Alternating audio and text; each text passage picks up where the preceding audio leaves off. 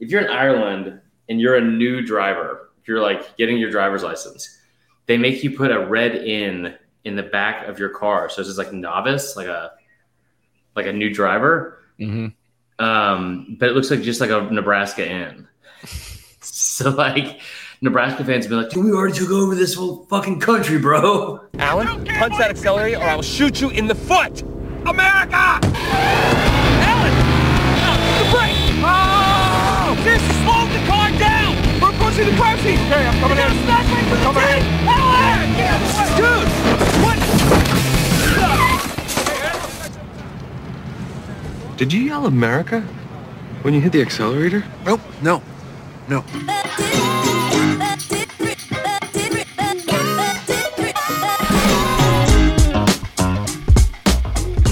Hey, everybody, welcome back to the College Football Uncensored podcast brought to you by Saturday Down South.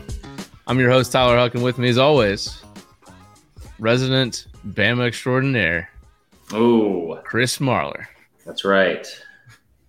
What's going on, man? It's a big week. I dude, it's the first week of college football. I feel like a whole I feel like a whole person again. Football starts. We wake up Saturday morning, and we are just hours away from a game Yeah. in another country, but I a don't game nonetheless. Here's my thing about us trying to spread college football to another country. Of all the things we've ever tried to spread to another country, democracy. Still still doing the show. Oh, Ooh. tough. Um, yeah, democracy or any of those things. Um, you know, I think college football is probably the best one that we could spread. Democracy didn't go well. But I do want to say this. This is a this is just a bad lead in to what I really do want to talk about, which is Ben Coulter bringing up South Carolina's new mascot names, Decocracy. Hmm.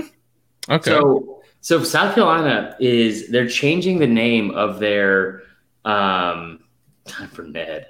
Um, they're they're changing the name of their uh, um, I guess like their Mascot? actual ma- but not like cocky, not like the like the mascot mascot, but like the actual real live like rooster. okay. and they're changing Go the name here. So it's, it's a vote. But I guess Wait, what I'm fans are voting on this? Yeah, th- they're allowed to vote on it. So right now, like the, the clear leader is is Cock Commander, but but Cluck Norris was an option. Yeah? Cluck, I mean Cluck Norris picture. is. Yeah, that that thing's fucking terrible. Okay, so oh, wait, okay, yeah. So right now, oh, of course, sixty nine percent cock commander. Cluck Norris. Coop. I feel like you're just kind of being lazy when you do that. Coop. What Cluck Norris? No, Cluck Norris is awesome. Mother Clucker? Cocky, Mc, there? Is that an option? Cocky McCockface? What are these? Cocky McCockface. Why are they changing the name of the mascot? Do we know? I think it was, it was too inappropriate. Big or Sir Big Spur was the name, I guess. Yeah. Is that that's inappropriate? I guess because maybe it's It sounds sounds phallic. Yeah. And we're talking about Cocky McCockface as something Cocky different than that. McCockface is so much. Swole. Okay, what's going on here? What was? What was the next one? You can see it right there on the screen. Big Toe Joe Cockavan, pronounced like. Cockavan? Look at the third one down. Wh- Which one? The third one down. this can't. That can't be real. Oh, Cock. Okay. Man, Oh, Booza in the chat. Look at Fuck this. Norris. Two fingers of Woodford and ready for the preview. I read that as Pew Pew. Oh, Coximus Prime. love that. That's so good. You know what? How about this? How about we give away? We'll give away a sticker tonight to the best. Um, what do you call it? South Carolina. Uh, what do you call it? Uh, mascot name? Yeah. I mean, Coximus Prime is tough to beat. I do like Coctimus Prime. So Yeah. basically, we're just making cock jokes at this point. So Yeah, well, We'll but find something that that's goes well kind with of that. the whole thing. You, I mean, you remember like you're in, like in middle school and high school, and there's always like one dude named Brendan who had a cock's hat. It's like, did you get it, bro? Did you get it? for sure, for sure. What was the other one? People, Morehead State. Yes. Uh, what was it? There was one of those the, the, the camels. I don't remember that. Beavers, Oregon State. Like for a while there, Morehead, Oregon State, and then and South Carolina, they had like the best. I think I had a Morehead State hat before I had ever gotten head in my life. I probably shouldn't say that. I don't know. I was like fucking like like 13 or 12, and I was like, dude, you guys get it, dude. I was watching MTV Jams on MTV Spring Break, and someone had this hat on. I was like, fuck yeah, I'm going to Lids. I'm getting the hat.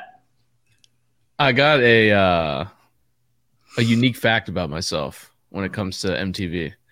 Oh god, When I was 14 years old, 15, 14, just your down, I was I was down in the Keys with my family, okay.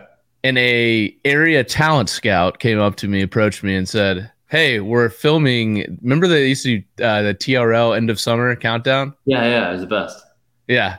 So I was sat on the beach for like 12 hours in the in the crowd and was a part of like a TRL end of summer countdown. You remember there was like people like lounging the beach like so when they go back to Carson Daly. I was on that.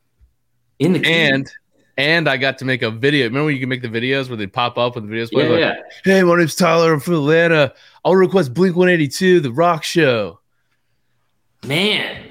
But it, but this hold on. Okay, this is People, they're like 24 year olds right now have absolutely zero idea what we're talking yeah. about.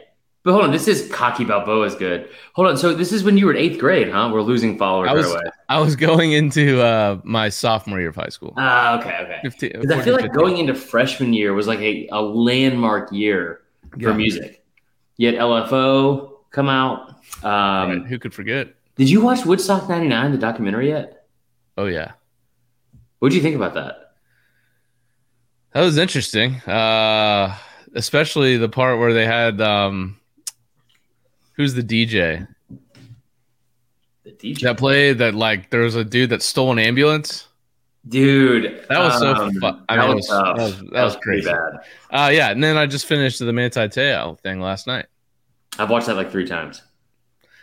Did you feel bad for him or no? So here's the thing, okay, I'm, and I, I do want to talk about this because I, I I felt bad for the fact that it's like, man, like this person went so far beyond, like like oh my like she she could have just broken things off with him, but she was like, oh my god, I got into a car wreck. Like think about how long she had to do the.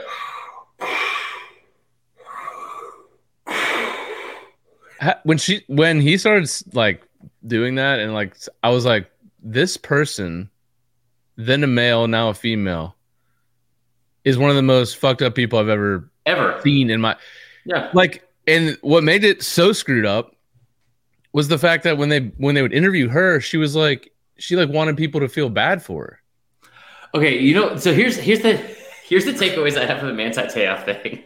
i'm like So, so the, here's, not here's, very here's a ranking of the most fucked up parts of that movie or that, that entire show. One, she made up that she got into a car wreck, right? And then did the breathing thing for a full. Can you imagine how how committed to being crazy you have to be to do that for a full fucking month of of just like like you know he's like he's like pouring stars like like I mean if I'm him at some point I'm not like hey Lennay I'm praying for you. I'm like all right I'm gonna put you over here. I'm going back to playing video games. Like what the fuck man? Like for a while that had just be dead air. Then she made up as she got into a car wreck she made up she had leukemia not cool bold move. But but also what was fucked up was that then she started like weirdly taking credit for his success. And she was like, you know, I was like telling him like you gotta read your your keys and you gotta make sure like you know go with the flow of like the, the defense and you gotta you gotta read what the offense is doing. It was like, that should have been the first sign yeah. like this guy this girl feels like she's played like high school quarterback which the dude had Yeah. uh how about the weird i don't i didn't remember this from the story the weird dr phil like showing where he like put her Phil. behind a wall When Dr. her- Phil came on. like But- like th- this she she said she couldn't perform it. She had to be in the she had to be in a dark room. Remember this when she was like, I had to be, Yeah. I had to put myself in, and then she, so they just put a wall in front of her, and then she started to. I, I don't care how this sounds. This is gonna this is gonna come off as bad, but I mean it. That person's transition wasn't anywhere close to being as awkward as the transitions in that documentary. Like, yeah.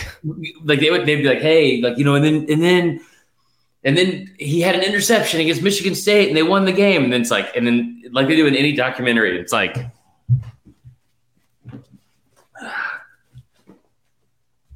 And it just says like Dr. Phil. I was like, what the fuck is why is Dr. Phil sitting down?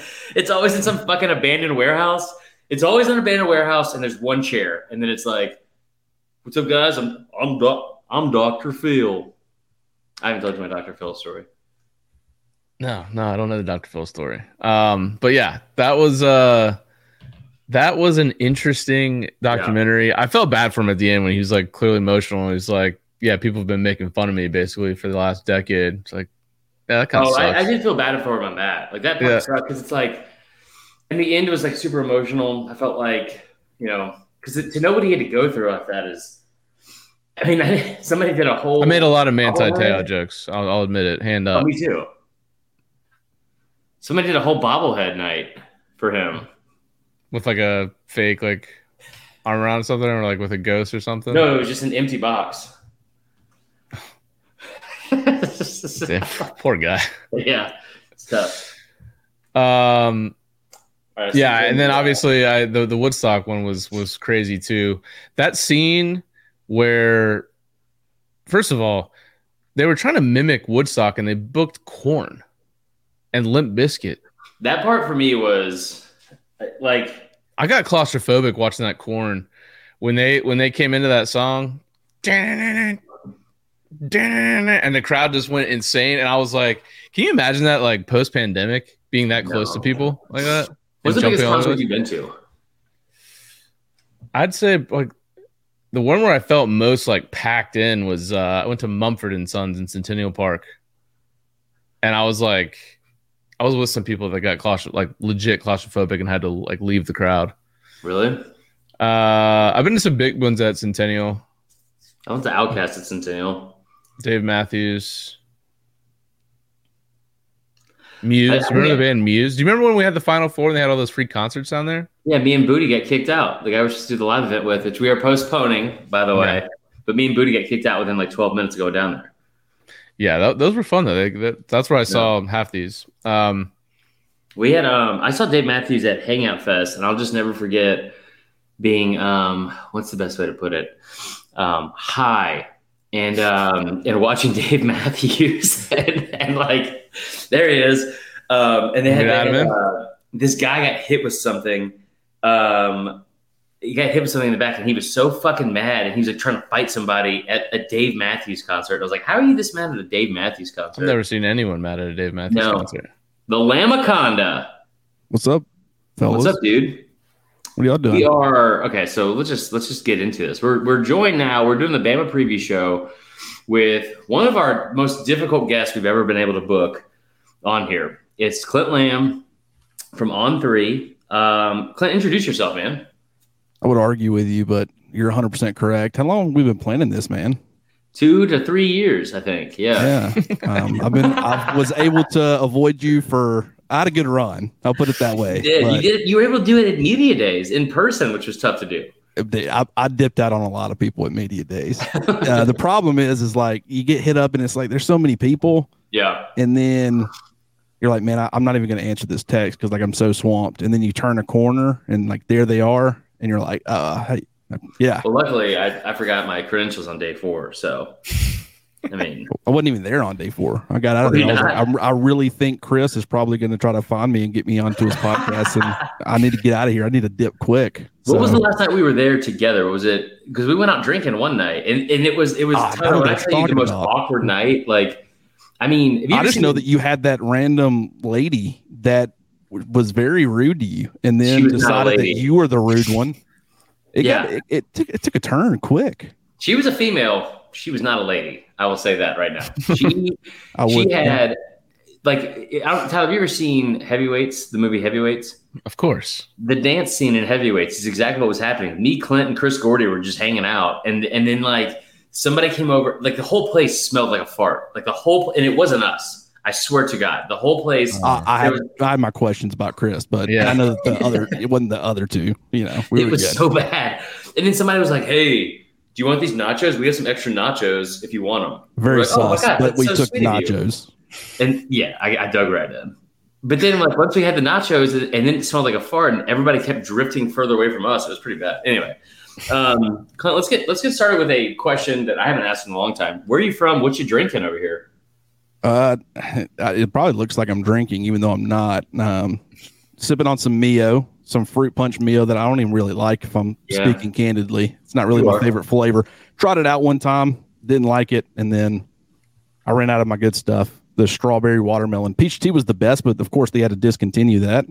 Right, So- it brought happiness. Yeah, so strawberry watermelon was the second best. Ran out of that. So right before the show, I'm like, "What do we got?" And I'm sipping on fruit punch, literally. Um, not feeling good about it, but you know, That's good. Well, we're going to talk some Bama football, which I, I hope you're feeling better about than I am because I have gone into my No. annual dark sadness mode of worrying and expecting the worst. I'm just in, I'm in full pessimism. Um, all right. So first and foremost, we, you know, Bama goes, Bama goes, what, 13 and two last year. They get to the national championship game. Now let's just, let's just set the fucking tone right now, Clint, because I think I, I know the answer to this and you do too. Was last year a rebuilding year or was it not a rebuilding year? yes, it was a rebuilding year. It make, I mean, it, it's it's relative, right? I mean, Yeah. would that have been a rebuilding year for 95 percent of college football? No, but for Alabama and what they've come to expect, and you know how they run the program, Right. you know, you had a ton of turnover. You got a first round, you know, quarterback, first round running back, couple of first round receivers. Heisman you know, Trophy winner. yeah, you know, two first round offensive linemen, um, or at least, you know, one first round offensive lineman, and then a guy who would have been a first round pick in Landon Dickerson had it not been for the torn ACL. Right. Still went, you know, uh, what number 37 overall. So, yeah, I mean, you also had an offensive coordinator, arguably your best offensive coordinator in school history. He Yep. leaves.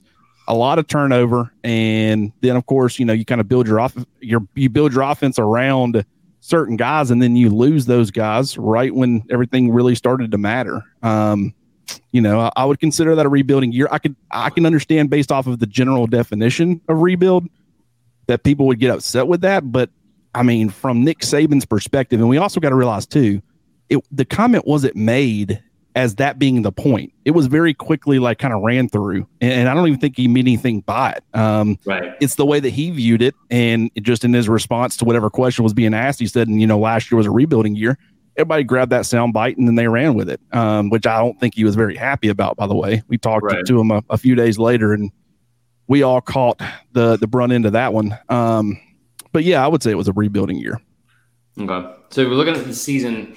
Vegas has the win total set at 10 and a half. And I, so I think 11 wins is really, it would be good. I'm not sold on, I'm not sold on the offensive line still. Um, talk me out of, of that for, I guess, for one, but coming out of spring, also tell us like, what are the big, like, what, what is the biggest pros and cons to, to getting over that number this year from a, from a team standpoint? Like what, what is the strength and what is the weakness of the team?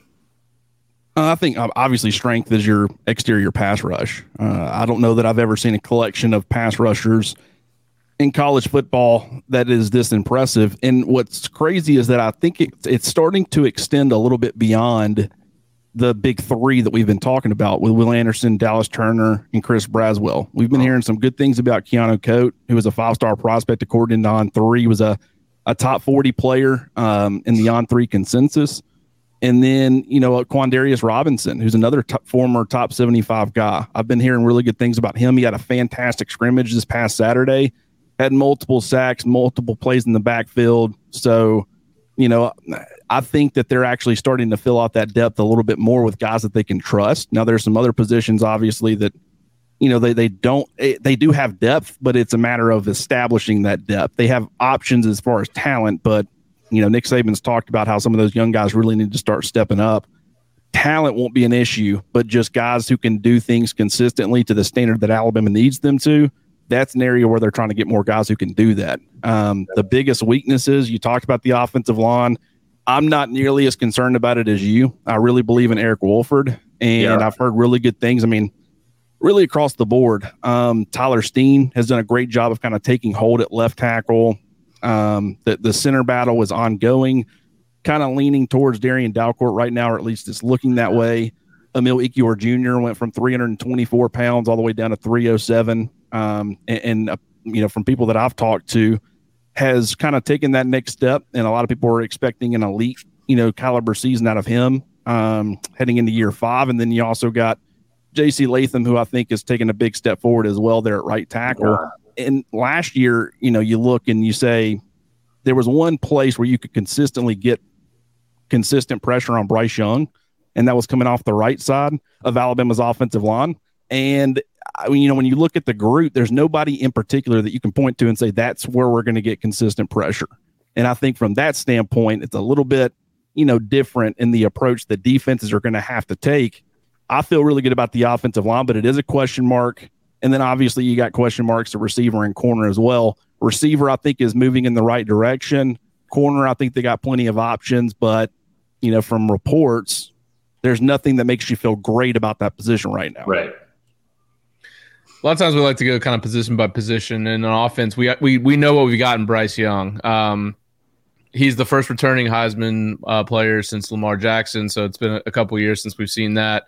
Um, there's 12 returning starters, obviously, including him, which is the most Bama's had since 2013.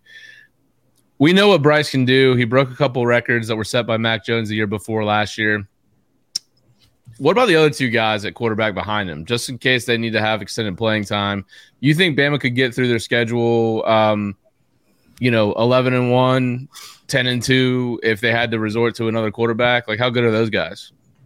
Uh, oddly enough, yeah. Um, I would say probably with Jalen Milroe, with Ty Simpson. I mean, he's a true freshman, a lot of talent. Um, but, you know, you don't want to make that assumption you know, without having ever really seen him play in live game situations. Saw him in A Day and did some pretty good things, but that's a much different environment. Um, but with Jalen Milroe, absolutely. He brings a lot more, you know, Bryce Young is a dual threat player, but he doesn't like to utilize it very much, only right. when he has to. A guy like Jalen Milroe, he can sling the football around, but he's learned to kind of more have more command in the pocket. And I think that's where Alabama has really been impressed with his improvement and his growth during the offseason. But when you look at his ability to run the football, uh, it's not quite Jalen Hurts esque um, necessarily, but he's more of a power runner. He he has a lot of speed, um, so I think that he can threaten defenses in that way. And when you've got a young guy, and he still is relatively young, um, you know, I think having that dual threat ability and being able to rely on your legs in certain situations, I think would be beneficial if Jalen Milroe was behind last year's offensive line, I wouldn't feel nearly as good about it. But I do think that that unit takes a big step forward. And if it does, then even going to a backup quarterback like Milroe, yeah, I would feel pretty good about their chances of being able to win football games because I don't think people quite realize he's a heck of a talent and he's going to be a great player. He just, you know, he's got the reigning Heisman Trophy winner, you know, in front of him. Yeah, that's fair. I think so. Going, uh, you, you said you're not as concerned by the offensive line as as I am, which I think is a very fair, fair statement. The other thing you're, you're a stressor. I'm a big stressor. Yeah. Yeah. I mean, the other thing that I've been stressed about is injuries in the preseason going through the, the team. Um, obviously, you lose JoJo Earle from six to eight weeks. Who is it? Like, we saw Traeshon Holden. I think this is a much different question maybe a week ago or even interview because I've been saying all offseason, I think that the guy that's going to step up isn't even the kid from Louisville um, it isn't it isn't you know uh, Burton or anything like that coming in. I think it's a guy from this recruiting class two cycles ago where you have a bunch of these you know top fifty receivers, top one hundred guys. Who is the guy that um, maybe on top of Holden that steps up and kind of takes over in in this receiver class? I think it's it, it's kind of the same situation as corner and offensive line. Like you haven't looked at any of these quote unquote weaknesses or question marks for Alabama and say we don't we have no idea who are going to be the guys that step up and they have no options. It's been we don't know who the guys are going to step up are but they have options. It's just a matter of establishing who those guys are. And they have plenty of receiving uh, receivers that could step up and, and, do a pretty good job i think. You know ja'corey brooks in some ways kind of proved to be mr clutch last year uh, in some big crucial moments but he also faltered a little bit yeah. as a true freshman in the national title game year older, you're more mature. I think he learns from that much in the same way that, you know, Khyree Jackson and Kool Aid McKinstry do, uh, you know, at corner. Um, but, uh, you know, that's a guy more of a big bodied X, t- uh, you know, style of receiver, can win vertically, not really through speed, but just, you know, athleticism. He's a bigger body guy. He's good in contested catch situations. Um, so I think that he would certainly be a guy that I would look out for. JoJo Earle, when he does come back, I think is going to be a very good player. I think Alabama was very excited about where he was yeah. trending But um, you know, Traeshon Holden is the one that was a little bit surprising. I think all of us going in, when you look, I mean, I knew he would be in the mix, but I was more so viewing him as a wide receiver four or five. And I still have yet to see him with my own eyes. Um, I'm typically one of those people. I'll buy into the hype a little bit, but I've got to see it myself to believe it. And so I know that he's got a lot of chemistry with Bryce Young. I mean, if you look back, who's been the one constant from the time that Bryce Young has been a starter at Alabama? You know, you've had Ja'Corey Brooks miss the spring. You've had all those receivers last year who went on to the NFL. Right. You've had JoJo Earle miss time at, you know, in fall camp. You've had Cameron Latu, you know, your pass catching tight end. He's missed time in fall camp. You've had guys transfer, you know, Javon Baker, uh, Agiye Hall. The one constant has been Traeshon Holden. Right. And he had a very good relationship and he already kind of had some established chemistry with Bryce Young coming in just based off of the fact that they were in the same recruiting class and went through that circuit and stuff, you know, all those um, you know, pre camp, you know, stuff, whatever you want to call it, right. prior to arriving at Alabama. And so I think they already had established a relationship. It hadn't really come to fruition on the field necessarily. But, uh, you know, I think that that's really going to be beneficial for both players. You already got that comfortability factor. And Nick Saban talked about after the first scrimmage, we've got to get our quarterbacks on the same page with the guys that he's going to be throwing the football to on Saturdays. And they made a ton of progress, you know, from the first scrimmage to the second scrimmage in that area and it showed during the second scrimmage. But you know, Traeshon Holden, I think that gives him a huge advantage right now. Uh, Jermaine Burton obviously is the guy who's been the most consistent. You know, I don't even really think I have to mention him too much. We all know he's going to be up there, probably be the number one receiver. Right. But then Kobe Prentice, the true freshman, you know, he's done a great job of stepping up in the slot. And so that's another guy that I would kind of look out for as well. Can, you know, I think he can play inside or out, slot, outside receiver, can win vertically, love the talent that he brings. So I do think they got some options, man. I like that. Uh, obviously at running back, you know, Brian Robinson had a shoulder load last year. You had a couple injuries. Jase McClellan, Roy Roydell Williams go down. Um, Trey Sanders just hasn't really been, he hasn't lived up to the billing quite yet after that car accident that he had. Um, but I don't think you could have brought in a better back, especially considering Robinson had 35 catches last year, which would is more than any of the returning receivers have on the team outside That's of Latu. um, I think Gibbs. I mean, I've seen it. I actually, you know, watching him at Tech, but and I've seen people say it. Like he he reminds me of Dalvin Cook a lot. Just his utilization out of the backfield, catching the ball. Are they going to center the offense around him? Do you think, or or or is he going to be a like a Heisman candidate? Because I think he could be. I think the the amount of attention that Bryce Young is going to command you kind of, you know, defenses are going to have a very hard time focusing on both players mm-hmm. because, you know, a guy like Kenyan Drake, at least at Alabama, it actually turned out to be a pretty good runner in the NFL there for a couple of years, but he was known more as a pass catching guy. And, and Jahmyr Gibbs is so dynamic in that area that I think that, you know, teams are going to focus on that, but him as a runner and his ability, you know, to be that home run hitter whether it be outside zone stretches, whether you know, I think he could bang between the tackles a little bit. He's certain he, he he's very physical. You know, for a guy who's five eleven, you know, two hundred pounds, he plays a lot bigger than his size would indicate, and he does not shy away from contact. And I think that just between his you know his entire skill set and how dynamic he is, it's really going to provide Alabama with a huge asset, and it's going to be a huge problem for opposing defenses. And so I do think that he could, you know, very well get in, into that Heisman conversation. I just don't know you know, our guys going to kind of cannibalize each other a little bit? That's the big question mark. You know, with Will Anderson and Bryce Young, you start throwing Jahmyr Gibbs in there as well. I mean, we saw uh, you know, uh, back in 2020, Alabama had DeVonta Smith, Najee Harris, and Mac Jones all finished in the top five. So I'm not saying that it can't happen, but um, you know, I, Bryce Young, I think we need to take a little bit of a step back for Jahmyr Gibbs to kind of take reins of the offense to be viewed as that guy, even though he's yeah. a very exciting player.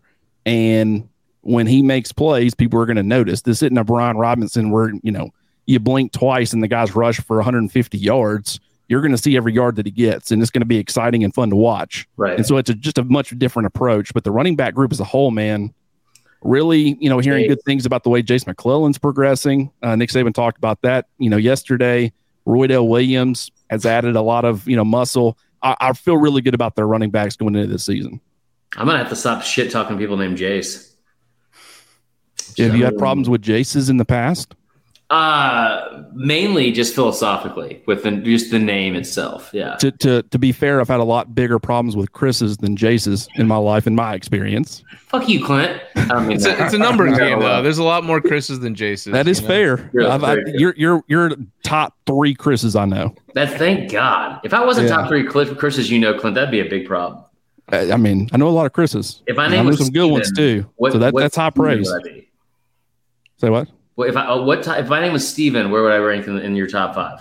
Well, I, I Oh, so you're automatically assuming top five, huh? yeah, I mean, I I know some good Stevens too. Um, know a lot better Stevens than I do Chris's. So that automatically, you know, vaults you to at least. I mean, you might not crack top five in that scenario. You're lucky your name Chris. I guess is my Fair. point. Okay, here. I appreciate that. That's good. Uh, we got Georgia fans in the comments that are um, are talking shit already. Said please, please. There's no e at the end of please. Try and run the ball versus us, please. So I don't. So in this thing too. Um, well, this is a perfect transition, and I know you don't want to be here all night, so we'll try to get you out of here in like next 10, 15. Um, but going through the schedule, uh, Georgia fans may not know this, but Georgia doesn't play Alabama this year. Lucky for them, because they've only had one win, I think, in the last, I think, 15 calendar years against Alabama. When you look at this schedule, what is a game where you think that this could catapult Bama into like getting on like a little bit of a roll, which I know kind of sounds stupid because they're on one of those, it seems like every year, or could be like the beginning of a, you know, um, I don't know, a little bit of a downturn. It could, could kind of like be a catalyst into like a, like a, a two to three loss season. um, I mean, I'm not, I'm not touching the two or three loss season. Um, and granted, it can happen. Certainly, it's just right. Historically speaking, that would be. It's a lot more likely that that doesn't happen than it does. But I would say there's a, a four game stretch right there in the middle of the season. You know, you've got that month of September where you've got Utah State, you got Texas, you got Louisiana Monroe, and you got Vanderbilt. And then after that is where things really start to get, you know, a little questionable because you got to go on the road and play Arkansas. I think it's going to be a very physically fought football game. Then you have the emotional factor of the Texas A&M game, even though it is at home. A lot of emotion involved there. And then you follow that up the very next week by having to go to Knoxville to play a very tough Josh Heupel offense with you know Hendon Hooker and Cedric Tillman, and you know they've got some pieces offensively, and I don't think Alabama's going to have a problem scoring on Tennessee. But it, I could see that turning into a shootout, and if things kind of get out of hand, and granted, you look at Alabama's defense and you say, "Wait a minute, you know how in the world is it going to turn into a shootout?" In today's college football, it Yeah, always everything. feels like you're going to have that one game that gets away from you. And you know, out, uh, for Georgia's historically good defense last year, it was the SEC championship. And Right. of course, there was some you know defensive touchdowns and things that added to the final score. But I could kind of see uh, Tennessee and Alabama getting into a back and forth if if Tennessee's offense is what we think that it's going to be, which we still don't know. But Right. yeah, you know, signs are promising. But then if you get past that game, the very next week, you've got to welcome Mississippi State and and Mike Leach's offense. And I could see that after you know a physically fought game against Arkansas, you know the emotional factor, and another physically fought game against A and M. Then the Josh Heupel offense on the road, and then you got Mike Leach's offense. I mean, it's not quite the passing equivalent of a triple option offense, but it's No, it so unorthodox that it's not something you're going to see often. So it's kind of tough to prepare for. And now Mississippi State's heading into year three under Mike Leach. Right. This is kind of the time where real, things really start to click with his teams. You know, I could see that being a pretty uh, tough stretch for Alabama. I will say this too. Um. Um, I will say this too. I think one of the things that like, like so, the Pete Golding has done really, really, really well against uh, against what do you call it? Um, sorry, against uh, Mike Leach offenses since he's been there. Like especially last year, you look at some of the numbers they put up. But I will say this: that that A and M to Tennessee transition. And the Arkansas A&M to Tennessee transition specifically, you know what that reminds me of is is the 2012 um, LSU game in, in in Death Valley, followed by Johnny Manziel and A and M. I'm not saying that Tennessee is anywhere close to that, but I'm saying that you have this very very tough physical matchup on the road against LSU. Even though I know we're home against A and M, but you have to get up emotionally for that game. You have to come back with Yeldon's make a man miss moment, and then you got to go play Johnny Manziel, and it's like fuck, like you kind of go into this, you know, into a, you go down 21 nothing in the first quarter, which again, I'm not comparing Manziel to Hendon Hooker or that offense, but I will say that type of offense with Heupel, because you know how they are on script, especially early on in those games. That's that's something that kind of worries me. So, Ty, let's give him uh, one one question more piece and then get him out of here so he can go drink his juicy juice. So you think? I, I actually think I'm looking at that November 12th matchup. You know, I, for everything that LSU, I you know, I think Chris may have picked LSU last in the West, if, if I'm not mistaken. Um, and they've got a lot of talent on that roster still, and um, it's at LSU, probably what I would guess would be a night game, and then you go immediately the next week on the road at Ole Miss with them coming off a bye. That one is. What do you think is like the the biggest road bump to going undefeated on the schedule? Road bump.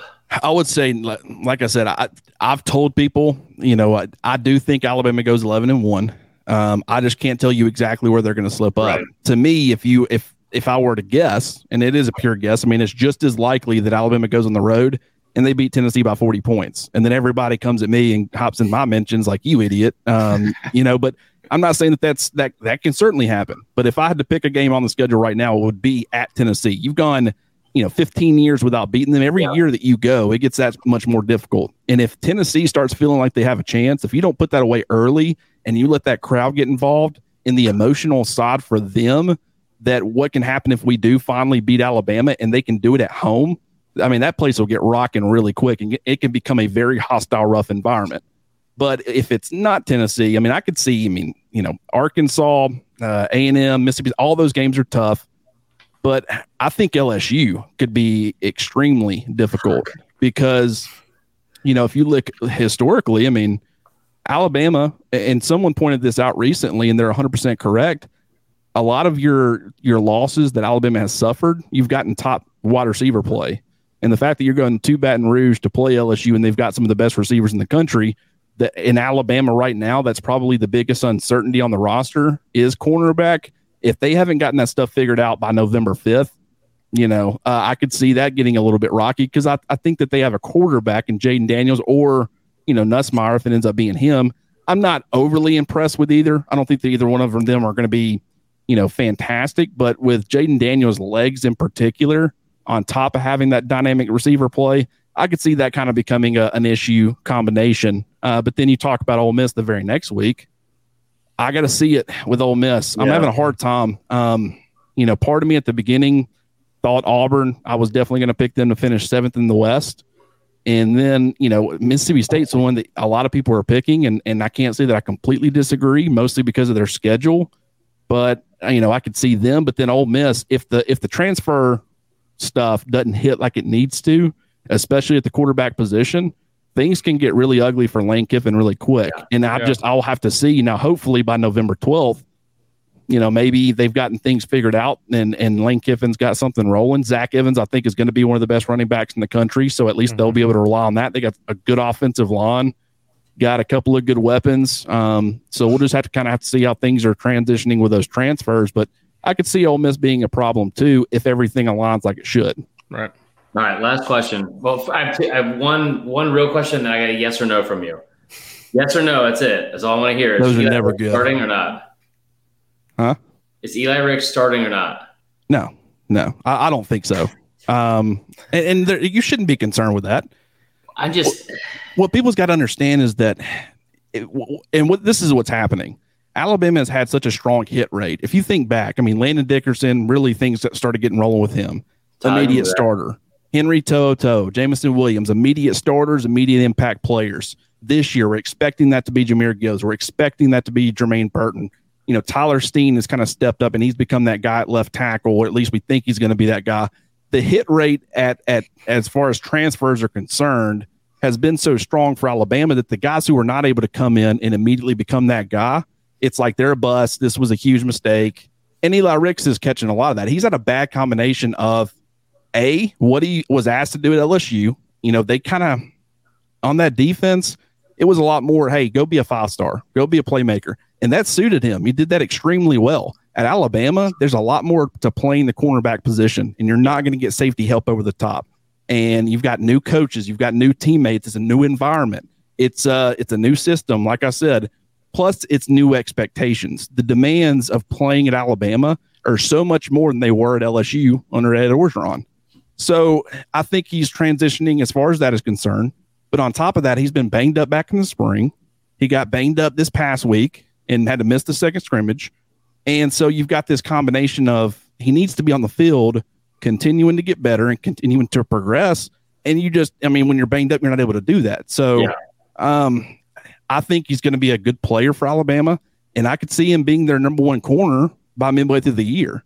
Uh, I wouldn't be shocked at all by that, but I don't think he's going to be that guy in week one. No. Okay. All right. This is the final question. Okay. It was usually we're going to say like, what's what's the what's the over under on the wins? You've already given that, so I'm going to give you a little pregame speech, and then I'm to I'm to have you answer this because this is this is the fucking thing, Clint. Okay. Make it a little bit loud. Liz and the dogs are to get pretty upset, but let me just let me just say this: I've heard all off season. Heard about Georgia.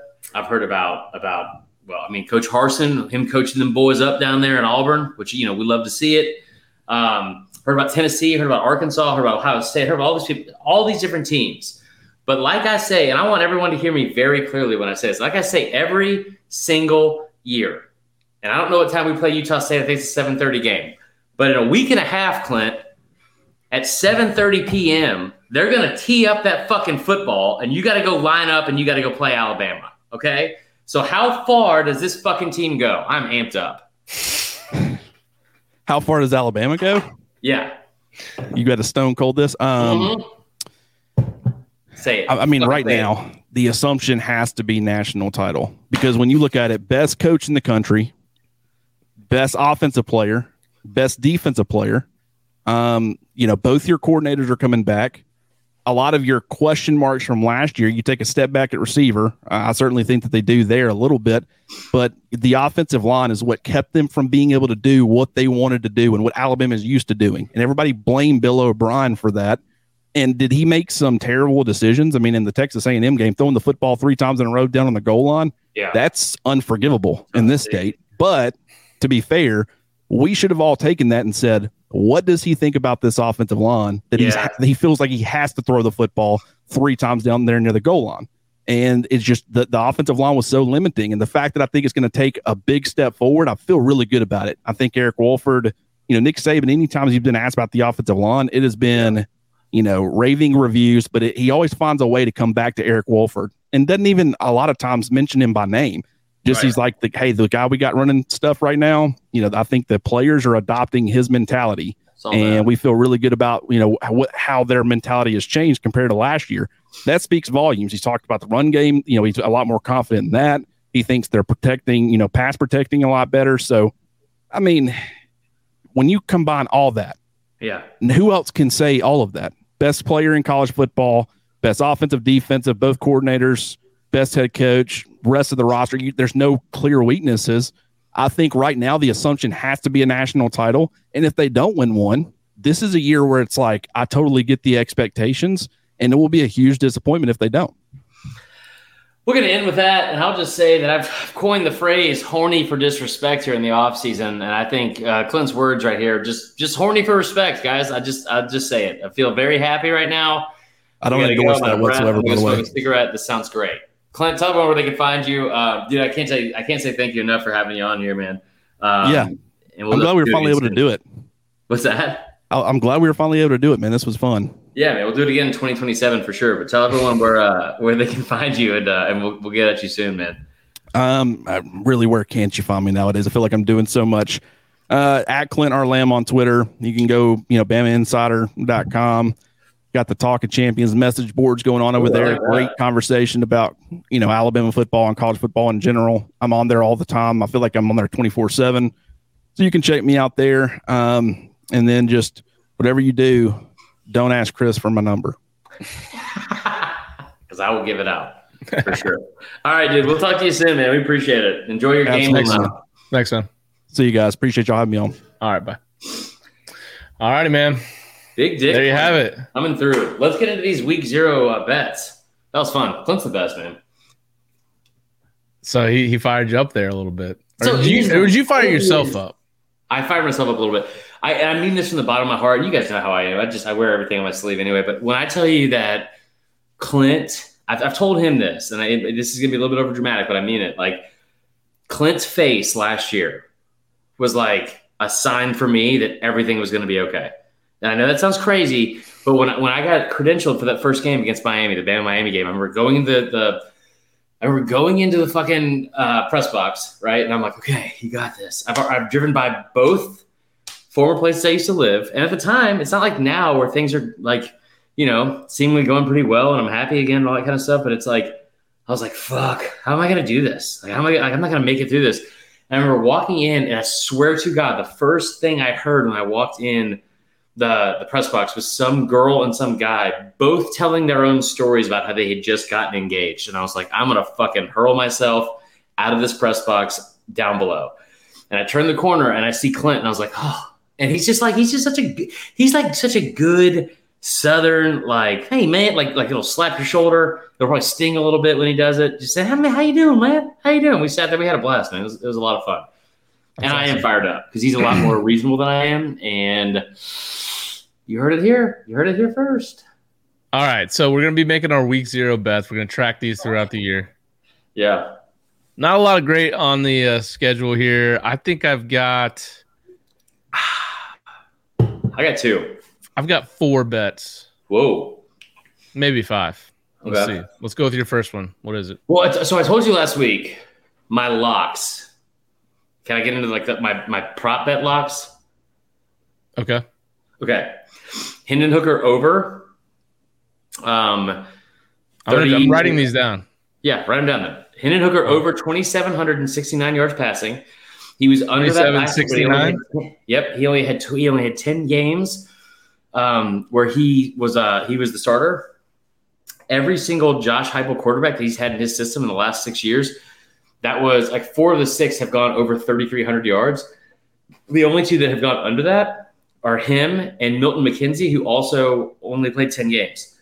So I fully expect him to go over that number. They've averaged around 3,100 yards as a of passing in his offense. I think they'll go. I think he'll skyrocket past that. So that's my lock. The other one is Bryce Young under 30. What is it? 3,859 passing yards. Um, he had 3,901. These are all regular season numbers, by the way. He had 3,901 last year. He had Jameson Williams. He had a first round. He had Metchie.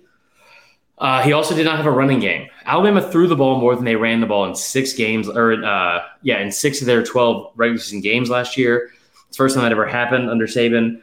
Um, they had four games where they were held under 100 yards rushing. To put that in perspective, that happened three total times in the previous 10 years combined. I don't expect that to be a thing this year. I think they'll throw the ball a lot, um, but they won't throw it as much as, as they, they have in the past. All the numbers I just told you, even with all that, Bryce Young only passed that number by 42 total yards. So I expect that to go under that. What's the number? Uh, 38 59. 3859. Third prop bet, Bryce, or I'm sorry, Brock Bowers under 10 and a half touchdown catches in the regular season. Here's why. Um, Brock Bowers, best tight end in the country. Everyone knows that. Has 56 catches for 882 yards and 13 total touchdowns last year. In the regular season, keep in mind, he only had 10. Okay. He only had 10. But he had 25 more catches than any other player on the team last year. I don't expect that to be the case this year. He also um, is the only Georgia player in the last, or in since 2009, so the last 12 years. I don't know why I'm out of breath, but I am. Um, So fired up about the I'm so fired up. So Bryce, yeah, Bryce, or wow, Brock Bowers, he's the first Georgia player to have over 10, uh, 10 receiving touchdowns in a season since Okay. 2009. So he's the first one to do it in 12 years. Also, his 13 touchdowns are the most of any tight end in the country in the last five years. I think you'll just see a natural regression on that. And again, even with all that, he only had 10 in the regular season. So he didn't even pass 10 and a half last year. Now he's got Arik Gilbert. Now he's also got a lot more depth at receiver and, and passing game than he had a year ago. I think he'll be under that number as well. My week zero picks. I'm taking Nebraska minus 13 and a half over Northwestern. It's at 13 now. I'm taking them to cover that. I would Oh, it's at take all- 12 now. I'm still taking it. This is making me feel worse and worse. I know. It's insane. I had him at 13 and a half, too. And I'm looking at Bovada right now. It's Nebraska minus 12. Here's It's the thing. changed. here's the thing with with with Nebraska going into Scott Frost year year five, whatever it is. It's time to put up or shut up. They're going to Ireland. You have got to come out and make a statement. What he has to do more than anything, he has to win games that he's supposed to win. They went three and nine last year. They were the best, you know, quote unquote, best nine loss team in the history of college football, which is fucking pathetic. Um, but when you have when you have nine losses by single digit or less, in a year like this, he's got to get to seven wins. He's got to get to a bowl game. He's got to show like the boosters like why he needs to be he needs to come back for another year. He's got to win this game, and I think he's got to prove a point. So I think Nebraska wins big. This is a game they won last year, fifty-six to seven. That was gonna be my point. They dominated last year and like totally dominated in the trenches. Right. Nebraska brings in a ton of transfers, including Casey Thompson at QB. Yeah. Yeah, and like you said, this is Frost. This is he has to win this. They follow this up with four straight home games. Right. So if they could win this one, you know, then they've got all these games at home. You could you could pretty much save your job. Yeah. Um, that is one of my picks as well. Love that. I will also say that this is going to be the first of many many weeks this year where we quote my favorite German dungeon porn band of all time. Uh, remember the song "Du Hast Me"? Yeah, do Do hot. frost me, baby. Do frost. Do frost me all year long, baby. All year long. I love it. Um, here's the other one. Now I'm gonna tip, I'm gonna give you some numbers, and none of this is gonna add up. But I told you this last week. Teams that go to play a regular season game on the road, a season opener at Hawaii, are Wow. one and seven against the spread in their last like eight games out there. Vandy, who's god awful, is a six and a half point favorite. We are going to take Vandy to cover the six. I think it's I think we're getting even better odds now. Is it down two? Eight and a half, Vandy. Oh, I, I like it. I'm still taking it. Love it. Yeah, you have. I'll Are you going I'll against it, right? What's that? You're going against it? Like you're going Hawaii plus eight and a half? Oh boy. Um, no, I'm, I'm taking I'm taking Vandy. Um, Ooh. hold on one second. Uh, thank you. Vandy minus eight and a half? I'm taking Van, I'm taking Van, first off. I'm taking Vandy minus six and a half. Let's just say I got it early, okay?